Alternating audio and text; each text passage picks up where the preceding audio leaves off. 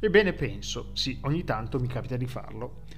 Penso, ma insieme a voi, pensiamo, ci arrovegliamo le meningi? Cerchiamo di capire quale mai potrà essere il servizio che i club andranno ad erogare tra poco meno di un mese. Ma poi anche e soprattutto quale sarà la propensione da parte dei clienti o dei potenziali tali ad acquistare ancora i servizi tipicamente erogati dai club.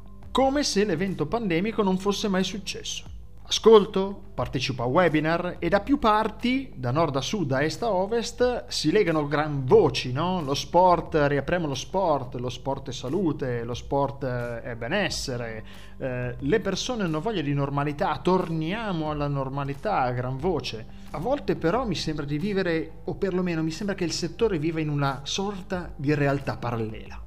Se il mondo che conoscevi non esistesse più se scoprissi...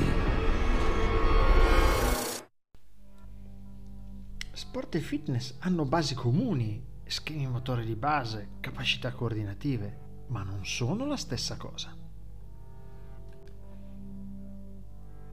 E c'è voglia di normalità. Ma di quale normalità stiamo parlando? Della normalità alla quale ambisce l'utente o della normalità alla quale speriamo noi operatori di settore di tornare?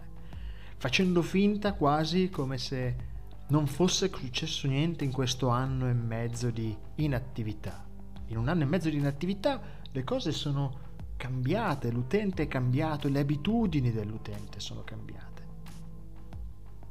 Certo è che non si è obbligati a far nulla, no? Si può anche pensare che alla riapertura stimata per il primo di giugno, poi staremo a vedere se sarà a tutti gli effetti il primo di giugno, che tutto torni alla normalità, le persone mo- mosse dalla voglia di normalità, spinte dalla voglia di tornare a fare la vita il più normale possibile, formino delle code all'esterno dei centri fitness per sottoscrivere degli abbonamenti, degli abbonamenti classici come quelli che sono sempre venduti, non pensando a soluzioni diverse, quali potrebbe essere l'abbonamento ricorrente, quale potrebbe essere l'abbonamento così mi viene da dire pay per use, quindi una sorta di abbonamento ad ingressi, ma a differenza di un ingresso ingresso curo, un ingresso così mi viene da dire uh, un po' pensato uh, e, e, sviluppato in modo intelligente.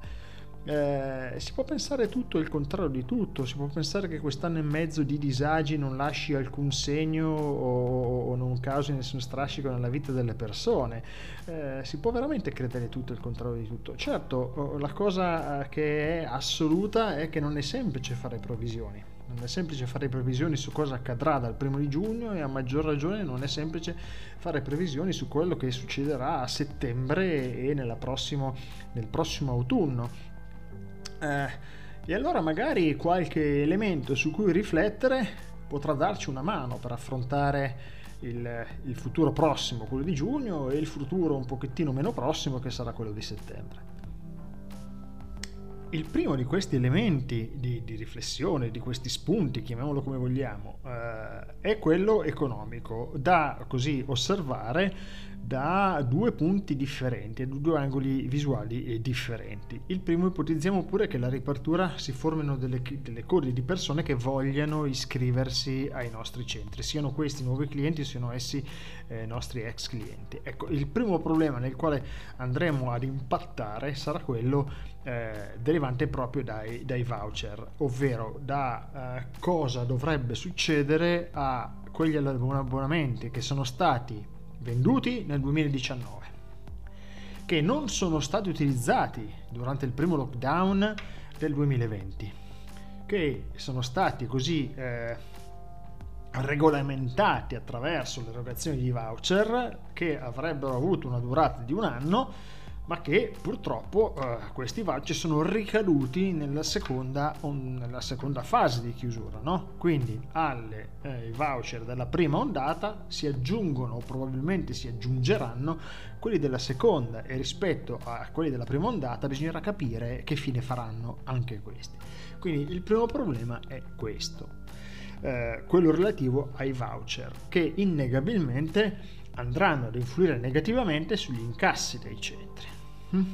L'altro aspetto, l'altro punto di osservazione è quello relativo ai costi, perché se da un lato eh, avremo sicuramente delle entrate minori, fosse anche soltanto per così eh, il, il, rimborso, no, tra virgolette, che dovrà essere riconosciuto nei confronti dei nostri eh, clienti o ex clienti nel frattempo, ecco che eh, dovremmo per forza di cose gestire la spesa relativa alla, a, all'erogazione di corsi, la spesa relativa all'erogazione del contenuto tecnico e quindi la spesa relativa ai servizi che i clienti troveranno dovrà essere necessariamente eh, rivista, contenuta, rivalutata e quant'altro. La seconda riflessione è quella relativa al vero e proprio prodotto fitness, no? Il prodotto fitness online è un dato di fatto, è stato effettivamente a tutti gli effetti sdoganato, è, un, è una realtà sulla quale molti player, anche internazionali, si stanno orientando, uh, al di là dei grossi, dei grossi gruppi italiani, ma pensiamo anche a player quali potrebbero essere quelli di Amazon, quali potrebbero essere quelli di, eh, che ne so, Netflix, che cominciano a erogare sulle loro piattaforme dei contenuti fitness per gli utenti che bazzicano su queste piattaforme. Mm? Eh, l'online l'abbiamo visto in questi mesi, è sicuramente coinvolto una certa parte, una quota parte dei nostri iscritti, se è pur vero che in una prima fase l'online è stato fortemente utilizzato dai nostri soci, in una seconda fase ha catturato circa il 5% dei nostri iscritti, che eh, potrebbe sembrare una parte una, marginale de, della fetta della popolazione, ma sicuramente è una percentuale eh, da tenere in considerazione in fase di apertura. E una percentuale che non è detto eh, nel futuro possa invece aumentare e dare eh, così, i suoi risultati, no? i suoi risultati degni di essere chiamati tali. Altro punto eh, così da tenere in considerazione è quello, lo stiamo vedendo proprio in questi giorni, quello relativo alle attività, alle attività all'aperto. Ecco, i centri fitness in generale rispetto a queste attività hanno sempre guardato con un certo scetticismo a promuovere, a essere organizzatori di attività uh, all'aperto, perché hanno sempre addotto come eh, così un po' scusante quella di ma se organizzo attività all'esterno non convoglio gli iscritti, i miei potenziali iscritti a fare attività presso il mio centro, ma li porto per, a fare, li abituo a fare attività all'aperto e quindi per, per i centri attività all'aperto era sinonimo di attività in autonomia. Ecco che in parte in questi mesi di lockdown è avvenuto questo, cioè le persone che cosa hanno fatto? I centri fitness erano chiusi, sono stati chiusi per più di un anno e cosa hanno iniziato a fare? Hanno iniziato a fare attività all'aperto un po' per conto proprio, un po' eh, grazie agli istruttori dei centri fitness, ai personal trainer dei centri fitness che si sono improvvisati, che si sono adattati alla nuova situazione. Oggi eh, parecchi centri stanno organizzando delle vere e proprie palestre all'aperto con attrezzi piuttosto che senza attrezzi, però si stanno attrezzando per fare questo tipo di attività. E allora ecco che la riflessione che mi viene da fare è il fitness sarà ancora classico? Il fitness sarà una combinazione di elementi classico, online, outdoor? Cosa sarà il fitness? Quale sarà il fitness di domani? È questo che ci porta alla terza ipotesi. Alla ter- L'ultima più che una, così, un consiglio, una, una riflessione, è una considerazione personale. Eh, e mi rifaccio all'inizio, no? all'inizio di questo video si è accennato alla, così, alla spasmodica eh, voglia di tornare alla normalità. Bene, ma a quale normalità? A quale normalità si ambisce? Ad una normalità che vedeva precedente al lockdown ad una fidelizzazione che si aggirava attorno al 50%? Ad una spasmodica rincorsa o ricerca da parte del, degli istruttori di fidelizzare i clienti con che cosa? Con i programmi di allenamento? Eh, Bene, se questa è la normalità alla quale si, si, vorrà tendere, credo che sia una normalità destinata al fallimento.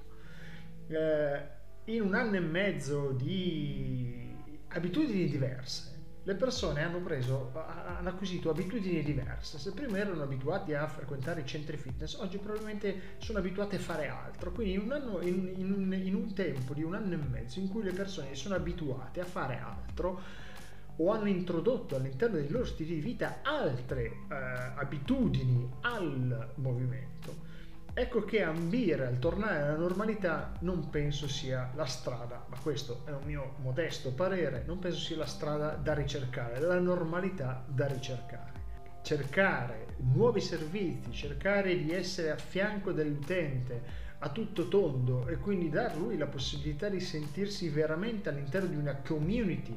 E questa community eh, la posso vivere nel momento in cui mi reco al club fisicamente e partecipo alle attività fisicamente, ma mi sento anche parte della community nel momento in cui il club va outdoor eh, e mi propone di fare delle attività eh, non necessariamente nel cortile, ma probabilmente organizzandomi la camminata in montagna, il trekking da fare in montagna, il rafting da fare sul, sul lago. E mi crea sul, sul, sul, fiume, mi crea una serie di eh, così step per arrivare, ad arrivare, eh, ad, arrivare ad essere pronto eh, a, queste, a, queste, a questi eventi outdoor che fa eh, il club che mi dà la possibilità di viverlo eh, avendolo in tasca perché? Perché è sufficiente un'app e nel momento in cui io non posso allenarmi perché c'è brutto tempo, non posso allenarmi perché non ce la faccio per i vari impegni eh, e non posso quindi recarmi né in outdoor né in presenza del club a fare attività, ecco che posso trovare il mio club in tasca perché attraverso un'app ho la possibilità di seguire il mio trainer con delle lezioni di personal trainer in virtual oppure o a distanza, posso seguire il club eh, con i corsi on demand o in live stream se ovviamente il club mi dà, mi dà questa possibilità e quindi vivere il club non soltanto in presenza ma vivere il club a tutto tondo e quindi vivere una user experience che, che la che può seguire il cliente eh, ovunque esso vada. Si può ovviamente scegliere di eh, non volere tutto questo, a patto che mi viene a dire sia una scelta consapevole.